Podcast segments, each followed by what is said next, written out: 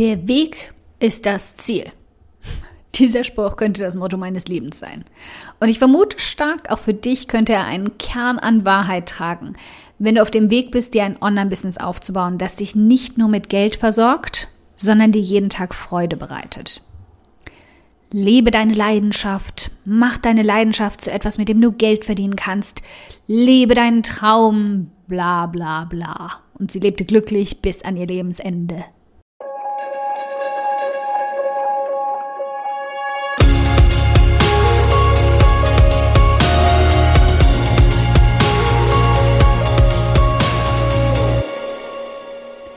Hi, ich bin Karina, Gründerin von Pink Kompass um 180 Grad und der Feminine Jazz und teile hier im um 180 Grad Audioblog alles mit dir, was in meiner Selbstständigkeit funktioniert und was nicht. Wir knacken meine Strategien rund um Marketing und Mindset, denn Erfolg beginnt in deinem Kopf.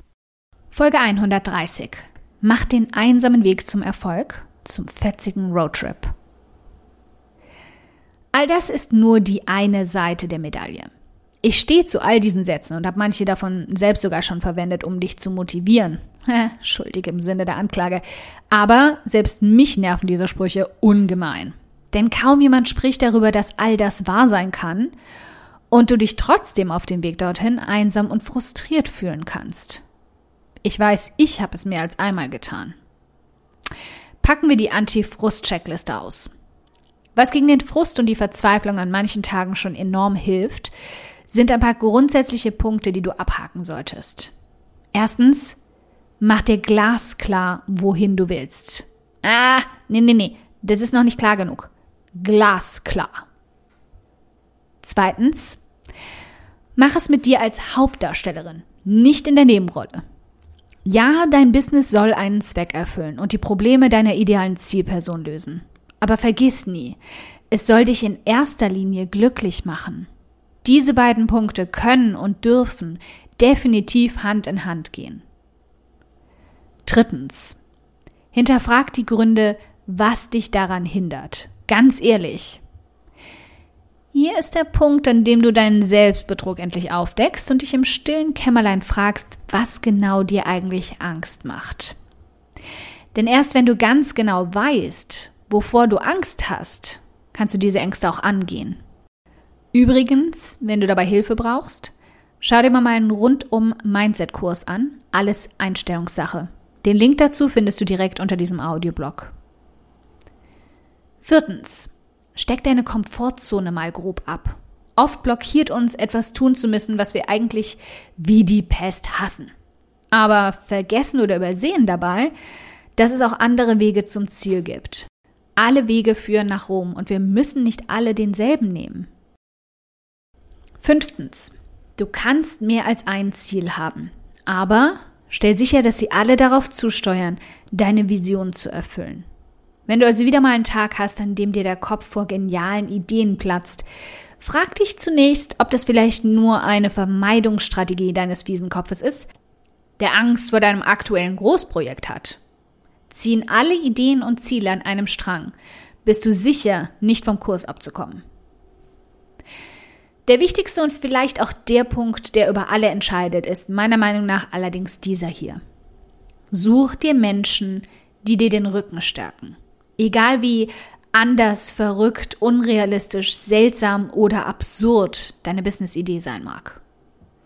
Denn egal wie viele Routenpläne, Visionboards oder To-Do-Listen du schreiben wirst, sobald das Teufelchen auf deiner Schulter auftaucht, dir den Pulli mit seinen Chipskrümeln versaut und mampfend in dein Ohr flüstert, das ist doch Quatsch. Das taugt alles nix. Du taugst doch nix. Musst du heulend mit der Eispackung in deiner Wolldecke verschwinden und dir Schnulzfilme in Dauerschleife reinziehen. Nicht, dass ich darin Erfahrungen gemacht hätte oder so. Ich vermute das einfach nur. Das Einzige, was in solchen Momenten hilft, ist jemand, der dir den Rücken stärkt. Der dich aus der Wolldecke zieht und dir den Kopf wäscht. Oder dir eine Schulter zum Ausheulen anbietet. Je nachdem, was bei dir besser zieht eine Businessfreundin oder besser noch ein ganzer Haufen davon. Der Weg zum Erfolg ist manchmal ganz schön einsam. Das muss er aber gar nicht sein. Ich könnte eine endlose Liste an Gründen aufstellen, warum es mindestens 50 Prozent deines Erfolges ausmachen wird, die richtigen Menschen um dich zu haben. Aber ich reduziere mich mal auf die drei wichtigsten. Erstens, wenn du alles hinschmeißen willst, hindern sie dich daran. Sie erinnern dich daran, warum du angefangen hast, was du damit alles Positives erreichen wirst. Aber vor allem erinnern sie dich daran, was du alles kannst und schon geschafft hast Ganz besonders, wenn du es gerade durch die schwarze Wolke der Selbstzweifel, die dir total den Kopf vernebeln, einfach nicht sehen kannst. Zweitens. Geteiltes Leid ist halbes Leid. Du wirst dich so oft komplett einsam fühlen, dass du jede Wette eingehen würdest, dass du die einzige Frau auf der ganzen Welt bist, die so fühlt. Ich halte die Wette und verdopple. Bist du nicht. Und du wärst überrascht, wie vielen Frauen es ganz genauso geht wie dir und die das gleiche denken. Drittens. Geteilte Erfolge sind doppelte Erfolge. Nichts erhöht das Glücksgefühl, ein Ziel, einen Meilenstein oder ein großes Hindernis gemeistert zu haben, mehr als es laut in einer Gruppe gleichgesinnter Businessfreundinnen austrompeten zu können und zu sehen, wie sie sich mit dir freuen und feiern. Gar nichts. Deine Freunde als Unterstützung im Rücken zu haben, die dich anfeuern und stolz auf dich sind, ist Gold wert. Aber manchmal ist das einfach nicht genug. Denn sie verstehen oft gar nicht wirklich, was du da eigentlich tust, aufbauen willst und womit du Schwierigkeiten hast. Es ist so, als würdest du einer Mechanikerin erklären wollen, wie man moderne Kunst erschafft oder sie dir, wie man ein komplexes technisches Problem in einem Ferrari löst. Bis zu einem gewissen Grad ist da definitiv Interesse vorhanden, aber bei echtem Verständnis wird's dann schon eher schwierig.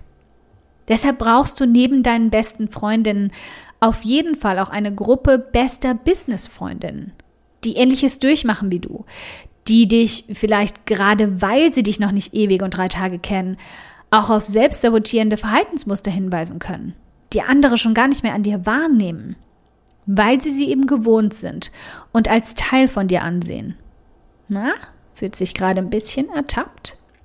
Lass uns also auf die Suche machen nach deiner Gruppe von besten Businessfreundinnen und den steinigen Weg zum Erfolg mit ein wenig Konfetti auslegen. Ich habe in den ersten drei Jahren meiner Selbstständigkeit immer wieder an mehreren Ecken im Internet nach meinen Businessfreundinnen gesucht und die Suche war manchmal ganz schön frustrierend. Aber ich habe nicht aufgegeben, bis ich sie gefunden hatte.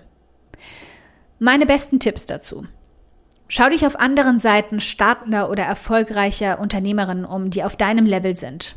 Hast du das Gefühl, ihr tickt ähnlich oder steht für die gleichen Werte?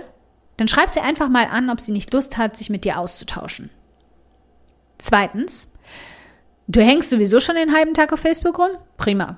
Dort sprießen die Facebook-Gruppen für Frauen, die sich selbstständig gemacht haben, wie Pilze aus dem Boden.